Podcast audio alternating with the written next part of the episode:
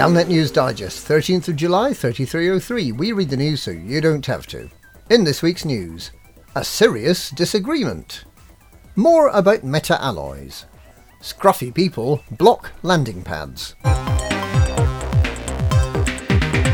A serious disagreement. As the Sirius Business Campaign makes steady progress in its campaign against the Sirius Corporation, a disagreement has broken out over tactics amongst other groups. The campaign against Sirius Corporation, which was announced in response to Salome's call to force the shadowy figures who run the galaxy to reveal themselves, and which has seen control of the Takarua system wrested from the corporation, and is now targeting the Avic system, has left the Procyon system untouched, to allow commanders somewhere to earn their Sirius system permit. However, an organisation known as the Ghosts of Call 70 has announced that it's blockading Procyon, with the aim of preventing commanders from earning their Sirius permits, to cause general uprising against the permit system that blocks off many parts of the galaxy. It certainly seems likely that the same organisation that the Sirius Business campaign is fighting against is also responsible for the system of unknown permit locks.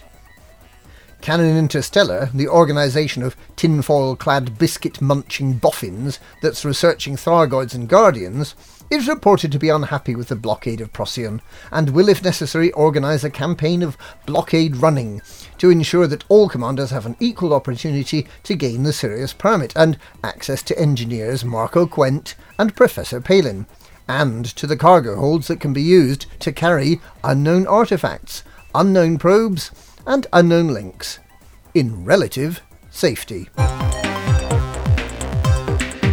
More about meta alloys. The galaxy has gone crazy over meta alloys, but no one's been able to explain what they are or how they work. Until now. It has long been known that meta alloys which are harvested from the so called barnacle sites, can counter the effects of UA bombing, whereby the sale of unidentified artifacts into the black market can cause major failures in space stations.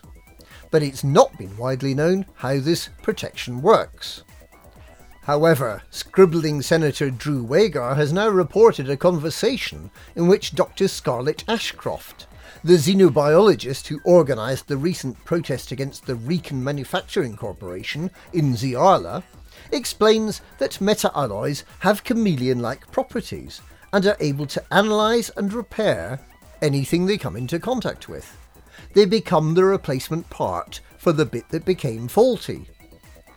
Because of these healing properties, meta-alloys have been collected in great numbers and distributed to systems throughout the galaxy.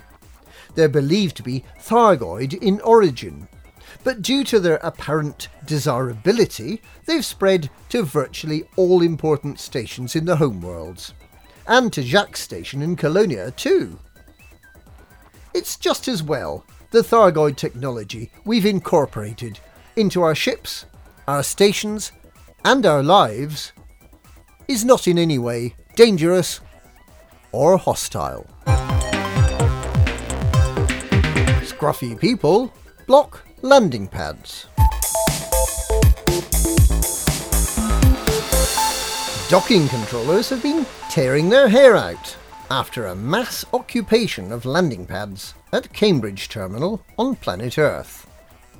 The trespassers appear to have been underpaid office workers who emerged, pale and blinking, into the light on Wednesday afternoon in response to the smell of delicious food and the clink of bottles from several haulers that had parked strategically around the edge of the landing zone. It's believed that the perpetrator of this act of sabotage was none other than Mr. DeBoby himself, who's believed to have been high on Onion Head after his company received five award nominations for a fairground ride it's been developing.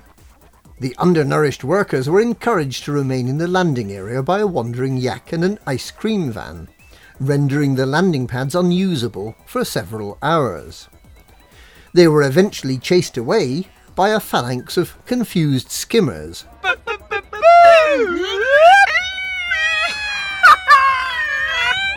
dropping vertically out of a cloudless sky. And that's this week's Galnet News. Galnet News. We read the news so you don't have to.